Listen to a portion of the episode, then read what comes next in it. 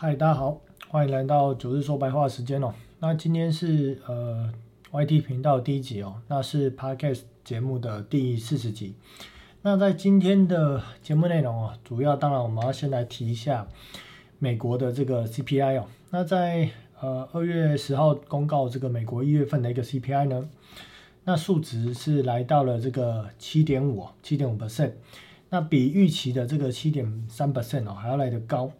那主要原因当然包含了像是所谓的一个房租价格的一个上涨，以及在所谓的一个能源价格。那当然，其实在其他一个部分哦，包含的食品类等等的一个物价来讲哦，其实都是一直一直呈现在一个上涨的一个阶段。那至于这个数值到底到什么时候呢？可能才会看到比较有放缓的迹象。目前看起来哦，因为如果以因为这个数值是所谓的一个 Y O Y。那如果以基础值从核磁垫高来讲，大概是在三月份、四月份左右，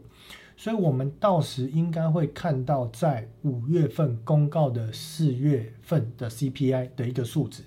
应该会见到相对的一个高原高点。那接下来数值会慢慢的往下走，但是这个往下走并不是因为通货膨胀放缓，但如果短时间内快速的升息，它可能是会因为。通货膨胀的放缓，所以导致要往下走。可是到时候在在五月份看到这个四月四月份的一个 CPI 见到高点之后，往下走的原因会是因为机器的垫高，因为它是年对年，就是比方说啊，现在公告的这个一月份，它是对应去年一月份同期绝对数值的一个相变化。那相对于去年一月，哦，成长了七点五 percent 这样一个数值。那当然在这个数据公告之后，也影响了一件事情，就是。呃，原本市场在揣测，在这个今年哦三月份的 FOMC 会议，联总会哦这所谓的一个呃联邦储备哦公开理事会，它到底所谓的三月份升息的码数到底是一一码还是两码？那我们看到这个右边这张图表，我看一下这个所谓的呃荧光笔哈，好，在右边这张图表，我们看到在原本哦这一条是橘色的橘色的线哦。大概预估升息一码的一个机会哦，因为现在是零到二二十五零到零点二五 percent 嘛，原本预期升息一码的机会哦，在这个一二月份的时候，大概都还是以这个升息一码的这个市场的一个预期值是最高，但是在这个呃上个礼拜 CPI 公告之后，我们看到升息两个基点这个数字，它的一个几率已经来到九十三点八 percent，这是。芝加哥期货交易所对于市场对于这个在 FOMC 会议有三月份哦费的一个利率的一个预期，最基本上看起来在三月份升息两码的机会哦或结果基本上算是确定了。那当然这样的一个升息的一个过程，它会反映的是什么？包含了所谓的一个呃市场对于升息这件事情心理预期的反应，在交易的一个。呃，部位的一个调整上，它会产生一些卖压，所以我们看到在这个礼拜四跟礼拜五，美股来讲，当然以电子类股的一个跌幅最重。那另外一个层面将会是实质利率升级之后，对于实质货币市场资金水位的一个冲击。不过我目前看到市面上基本上都没有人分析在分析这一块，就是什么叫做升息之后对于货币市场实质冲击。或抽水的一个影响，大概基本上没有人在讲这一块，大家都在讲说啊，过去升起的一个过程，指数几个月内、几个月后大概涨跌是多少？老师在拿过去的东西来去做这一次行情的预测或比对，我认为这样的一个分析它是很没有意义的。为什么？因为每一次的升息，每一次的降息，结果当然是一样，但是过程细节它是不一样。所以，我们应该要去看每一次的升降息背后的因素到底是什么，而不是只用过去哦升息，哎升息没事啊，升息涨的几率还是很高啊，所以这次应该涨的几率高。其实这种分析是很浪费时间，也很没有意义的一个言论。所以我们要看实质的冲击是什么，在大家的节目会提到。那我们看这个是十二月份哦，芝加哥期货交易所市场对十二月份 Fed 利率的一个预期。那在这个部分来讲哦，看到这利率哦。大概预期在今年十二月底最终的利率这个数值是比较分散的，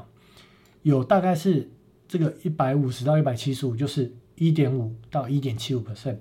也有是预期一点七五 percent 到两 percent，也有两 percent 到二点二五。那现在的利率是零点二五 percent，所以如果到一点七五 percent 这样的一个数值是升多少？升一点五 percent 嘛，升一点五 percent 就是升息六嘛。所以这个框框呢，目前是预期升息六码的几率，这个是七码，这是八码。那目前以七码的几率最高。那不过到底升息几码？当然它升息的速度跟升息的码数会影响市场抽水的状况。不过我们其实不用看那么远，我们单谈论如果三月份开始升息这件事情，对于货币市场会有什么冲击？这才是现阶段该去讨论的一个重点。这张图表是美国消费者指数跟这个所谓的 EFFR，就是所谓的一个联邦基准利率的一个关系。那我们看到过去哦，过去这段时间以来，在这个一九七零年代两次通膨，我们看到这个数值哦，基本上蓝色的线是蓝色的线哦，是 CPI，CPI 在上去的过程中，利率就会跟着上去。哦，就是它开始通膨出现的时候，利率就跟着走，甚至这个利率比通膨走得更快。那在这一次呢，也是哦，CPI 开始走之前，利率已经在拉升，因为联总会已经预期物价会上扬，所以它先将利率抬升。可是因为物价这时候的一个 CPI 哦，因为呃这个战后，从呃应该是越战之后，越战那个时期，从七点五 percent 哦一路冲到十七 percent。所以当时的沃克为了要可以压住这样的一个通货膨胀趋势哦，他将这个利率呢升级到二十个 percent 啊，当然这个是调整过后，呃呃，这是啊更正一下哦，左边哦这边是调整利率调整到二十 percent，那当时的通货膨胀率哦最高的时候呢是来到了大概十三到十四 percent 左右，那最初始的初始值大概是在哦六个 percent，大概是这个位置的的。位置左右，所以当时也是透过大幅的升息来去抑制通货膨胀，但股市当时也有受到冲击。那我们看到在前一次二零零五年之后，这个这个时间点，它也是有做一个加息。那当然当时联总会是预期，因为景气好，所以可能呃通货膨胀渐渐在往上垫，所以它透过升息去调节，除了资金市场的一个水位之外，也主要的目的要去抑制所谓的快速的。啊，通货膨胀，那这个是所谓的需求面带动了通货膨胀，它是良性的。那目前我们看到，在这一次哦，通货膨胀已经从哦零左右冲到了七点五 percent，这还没有更新到最新的数值哦。最新的数值已经来到七点三 percent，可是利率呢？利率还能粘在地板上，所以这一次升息对于市场冲击跟过去来讲是不一样的。什么叫做不一样？过去是通膨刚起来。息就升上去，这一次是通膨已经飞天，结果利利率还没升，所以联总会势必要去解决这样的一个问题。为什么？因为当通货膨胀一旦恶化的时候，通货膨胀有两个面向，一个面向是实质的物价的一个上扬，第二个面向是心理的预期因素。什么叫心理预期因素？好比说，好，现在可能卫生纸要涨价，有提到这件事情，那涨价了吗？还没。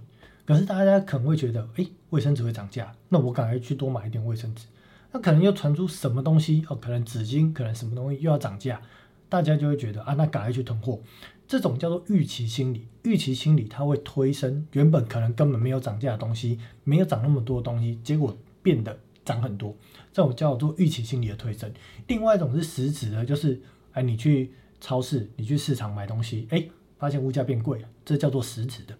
所以现在实质的通货膨胀已经来到七点，对美国来讲已经来到七点三 percent。所以联总会要处理的是如何避免心理的预期更导致这个通货膨胀推升。所以加息这件事情是势必得要做，但是加息这件事情也势必会对所谓的一个股市，对于货币市场产生实质性的冲击。所以这个他必须要拿捏。但是怎么样？如果他今天这意思是什么？如果他今天都不升息？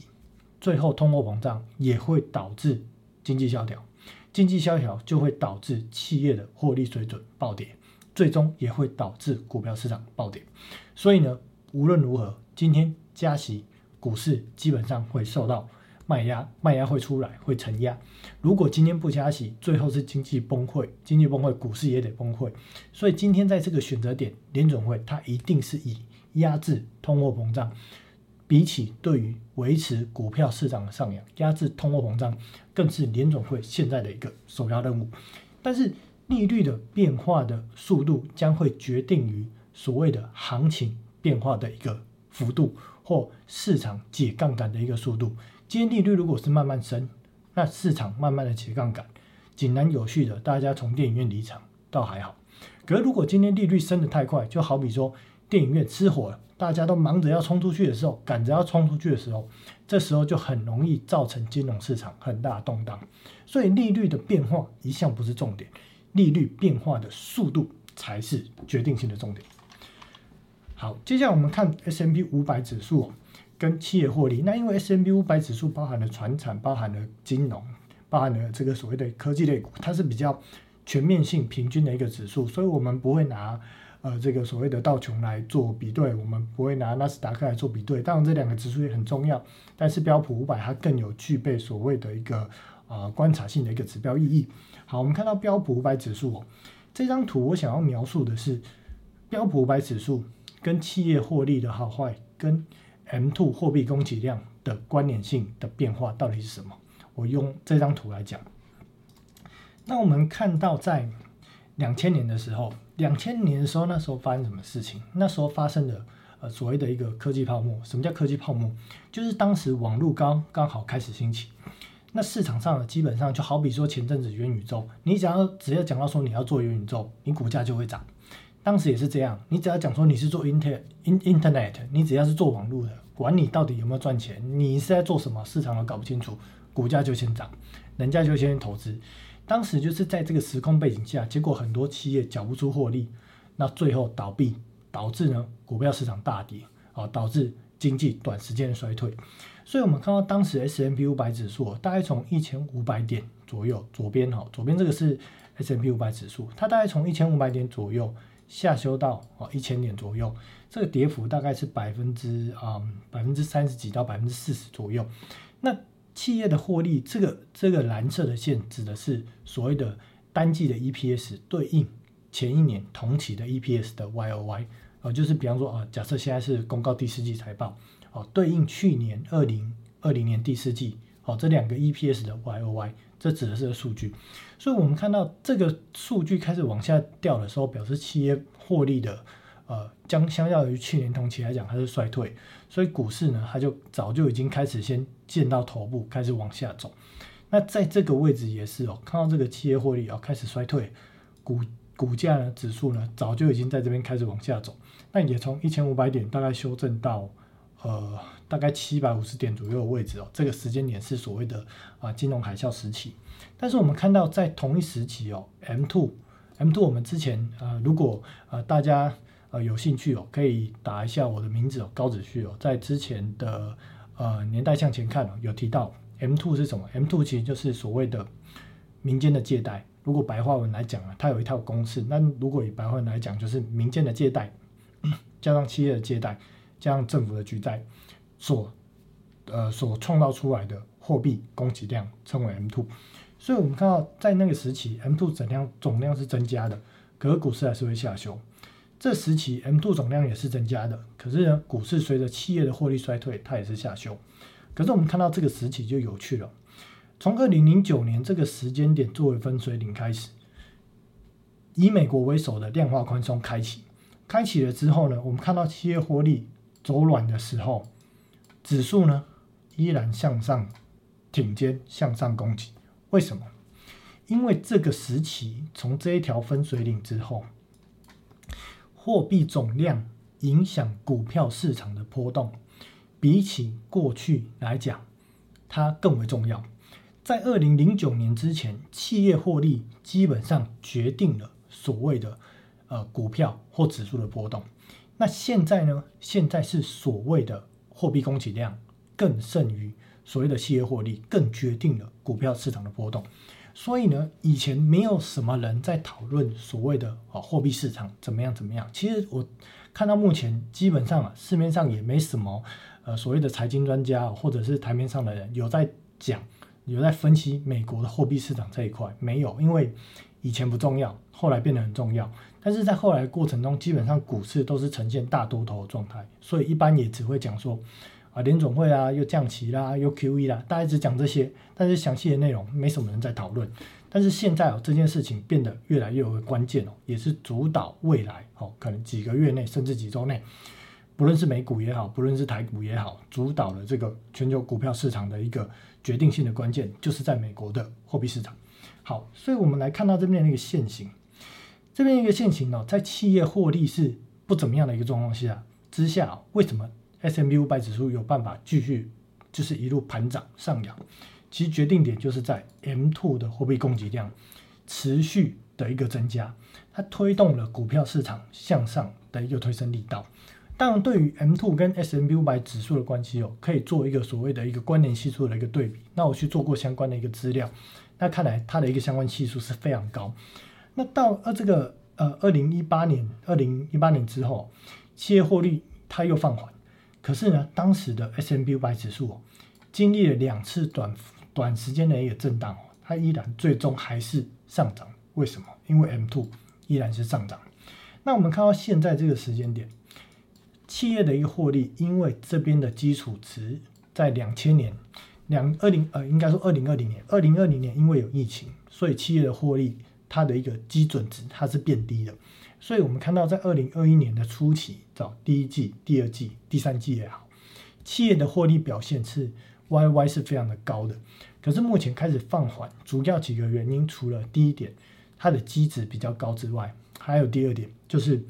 目前的通货膨胀，它可能影响到所谓的呃消费者的消费力道。当这个消费力道影响多少，我们也可以在下个礼拜哦，呃二月呃十七号。啊，礼拜礼拜三，到时候公告零售销售的一个数据哦，我确认一下。啊，二月十六号的礼拜三，二月十六号礼拜三公告零售销售数据的时候，我们也可以去观察美国的消费者的一个消费力道有怎么样的一个变化。那当然，到时候在礼拜二，二月啊十五号，到时候公告的这个呃制造业指数，呃。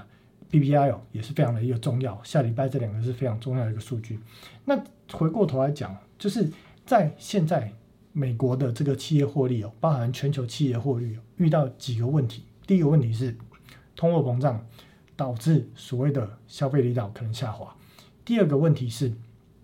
刚提到的，就是二零二一年跟二零二零年它的基基值是高的。所以在二零二二年，它的获利的一个成长动能看起来是不高。那根据研调机构预估，目前 S M P 五百指数所有的股票，在二零二二年的一个企业获利哦，E P S 的一个 Y O Y 哦，大概在八个 percent 左右。那原本在今年呃所谓的一月初哦，财报还没公告之前是九点多个 percent，所以这个企业获利的一个预估哦也是下修。那当然，另外我们刚一直提到，从二零零九年之后。指数行情的波动，M two 哦，这里讲了 M two，它更为重要。以前重要是企业获利，现在重要的是 M two 的这样的一个变化，它是非常重要的一个因子。所以现在当要开始升息的时候，以及联总会可能在今年下旬开始做 QT，就是所谓的呃量化紧缩的时候，M two 的一个绝对数值，它。可能会受到一个冲击，就是可能变成啊，这里看到绿色的线一直上扬的一个阶段，绿色的线它可能会变成哦有勾下来一个状况。一旦勾下来一个状况，它对于 S M P 五百指数就会产生直接性的冲击。那如果美股开始修正，其他新兴市场也难以避免。好，看到下一张图，在二零一一年到二零二一年哦，其实 S M P 百分之四十一的涨幅，它是依靠所谓的股票回购，什么叫股票回购？今年比方说啊，企业它它有它有这个营运有有赚钱嘛，它账上会有一些现金，但是他除了这些现金之外，他另外会再去哦借钱，他发公司再去借钱，借到钱他就把原本公司账上的获利拿来回购他的股票，而借来的钱作为营运所需。所以过去十年来啊，我们看到 S M B 五百指数。在这个嗯绿色的这个部分呢，这个都是依靠股票回购贡献，这大概占了百分之四十一。那如果以单看二一年哦，二一年的 S M P 五百指数的上扬哦，大概百分之呃三十五 percent 左右是呃依赖呢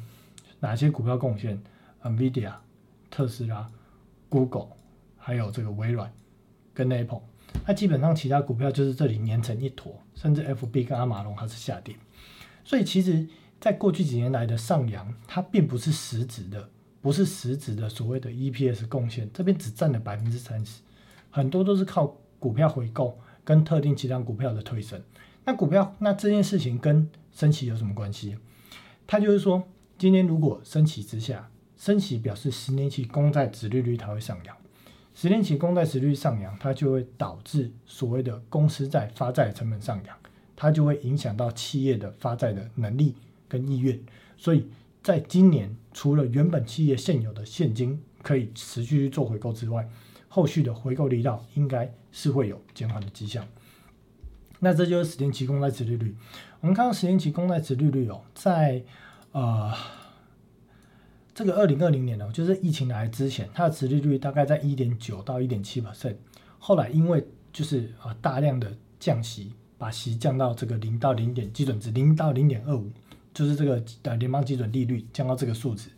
同时又大量 QE 之下，所以当时十年期的公债殖利率哦一路大跌，哦那大那因为为什么？因为联总会它大量购债，它大量购债就会推动十年期公债的价格上涨，所以它殖利率又大跌，跌到这基本上是创，这大概是应该是历史啊，可能是空前，也有可能是绝后的，这利率呢跌到只剩下零点四。但是，一路呢开始上扬，为什么？特别在这边涨得特别快，因为当时，呃，在疫情来了之后，呃，联总会让银行它的一个 SLR 资产这个资资产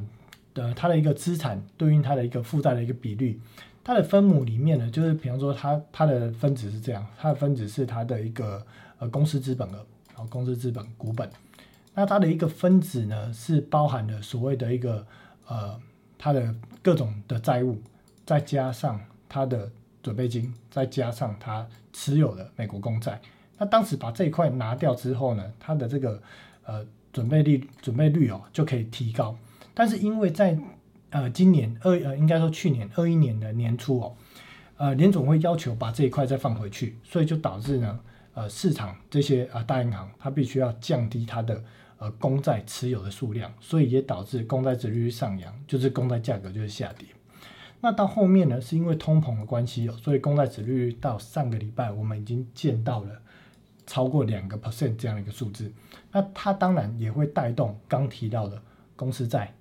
哦 MBMS 哦，ABS，房贷利率、个人信贷利率等等的利率都会上扬，因为十年期公债是五十兆资产。定锚的基准利率。好，那这是金融市场运作方式。那因为今天节目时间，我希望还是控制在大概十五分到二十五分啊。那现在已经讲二十几分钟，所以这个我就稍微带一下。基本上，呃，联呃联总会的一个资金水位的调控，跟财政部的发债，它会影响资金池的一个水位。那相信一直有在听我们 Podcast 节目频道的呃投资朋友，应该理解这个概念。那当然不够清楚，不过这在后面的节目哦之后的节目我会再来提到。那不过就是说现在的这个资金池的水位哦，这个位置资金池的水位要开始抽水的时候，股票市场、债市、债市我们已经看到已经先受到冲击，所以美国很多的债券的价格都是下跌，殖利率都是快速的上扬。接下来股票市场我认为哦，应该也是难以避免，所以这一块要十分，如果有在做个股操作的投资朋友要十分的留意。好。那这是国债的期现货基差套利的一个玩法。这个在讲的是，先看这张图表，这个是所谓的对冲基金，他们呢透过大量持有公债，就是国债，美国的国债哦，在二零一九年的时候，它最高水位呢是大概在呃，这是 billion，所以它大概就是持有一点三兆的公债的一个水位，这个是净多单的一个水位。那这个 short 是所谓的一个进攻单，所以这样的一个水位，它持有很很高的这个呃公债水位，目的是为了要做什么？为了是要做这个所谓的期现货价差套利或其他的包含了长短期公债的价差套利等等，它的做法这边简单介绍一下，这是对冲基金，它的做法就是，比方说有人给他一笔钱一亿，好，那他用这个一亿呢，他就会先去买国债，买到国债之后呢，他就会去回购市场抵押，然后借到九千多万，然后呢，再把借到九千多万再去买国债，再去抵押，哦，那他跟谁借钱呢？就是跟哦货币市场啊借钱啊借钱，那货币市场会提供回购市场钱啊来去给基金来去做操作，所以这一套体系呢，他借到钱之后，他可能最后会留有啊假设了哈五千万的现金，那同时呢，他可能拥有啊大概二十亿的国债，那这时候呢，他就会去做在期货市场对应他手上的国债现货来去做基差套利，所以这张表在讲的就是说。二零二三年期间哦，美国市场因为当时大跌，那为什么大跌？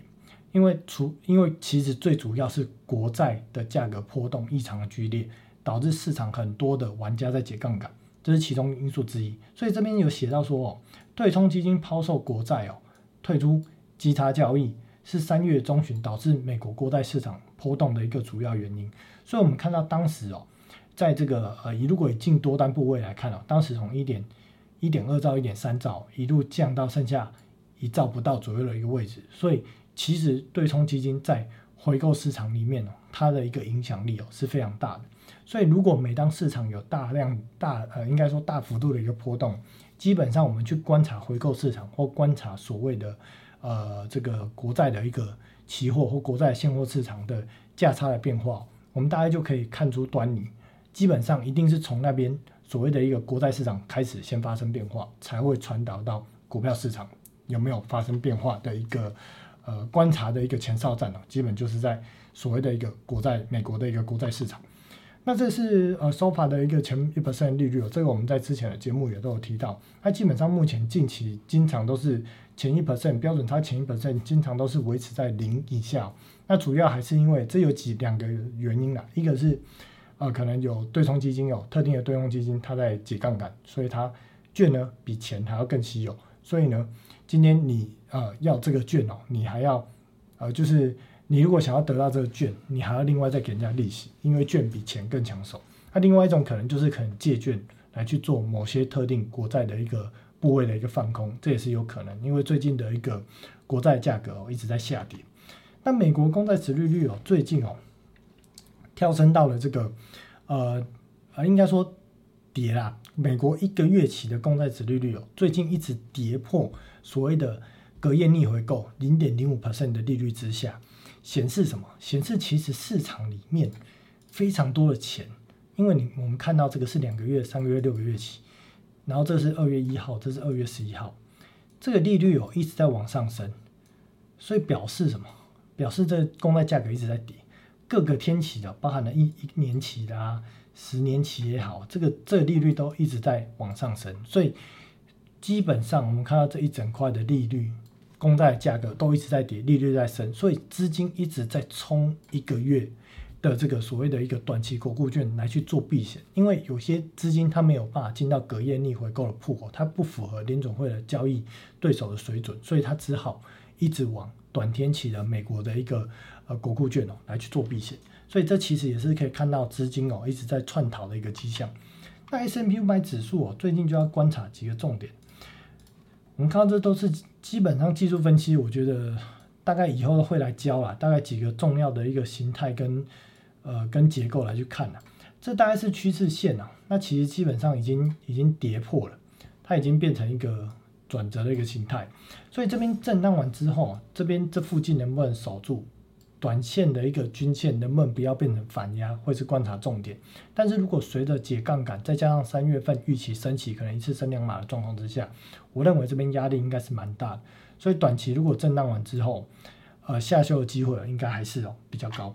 那台股指数的部分哦，呃，基本上如果要讲台股指数比较负面方向，我是不太爱讲，因为。呃，对于在这个很上面的人哦，他们不太喜欢，就是有关于讲财经的人哦，去讲台股不好，所以我也不想评论太多。但是我只想讲说，呃，这边哦，自己新闻有统计哦，外资占台股的一个上市贵股票市值哦，达到四十三 percent 哦。那如果美股修正，台股会不会修正哦？那大家就自己去啊，自己去揣摩哈。好，那联准会呢这个部分呢，啊，它到底是货币政策，它的货币政策为什么？我们就看到联准会这几年来一直在 QE 跟降息，它其实它有一个所谓的一个实体经济传导的一个政策的一个规划。他认为说，今天联邦基准的利率的水准，比方说他我今天把利率往下调，它就可以压低短期的利率，那它当然也会影响到其他的长期利率跟金融条件。什么叫金融条件？就是利率变低了，企业借款的利率当然也变低了，那他就可以借更多钱去做更多的投资。那这个时候呢，就会反映在消费者跟生产者身上，哦，可能有更多的投资、更多的就业机会，企业更好的获利、更多的年终，可以达到最大的就业跟价格稳定。但问题很很有趣哦，这是背景，这个背景是什么？这银行放在它的一个这个联总会的一个户头里面没有用到的钱，叫超额准备金。这超额准备金呢，零八年之前基本上是粘在地板上。那当然它有它的背景故事啊，因为零八年之前呢，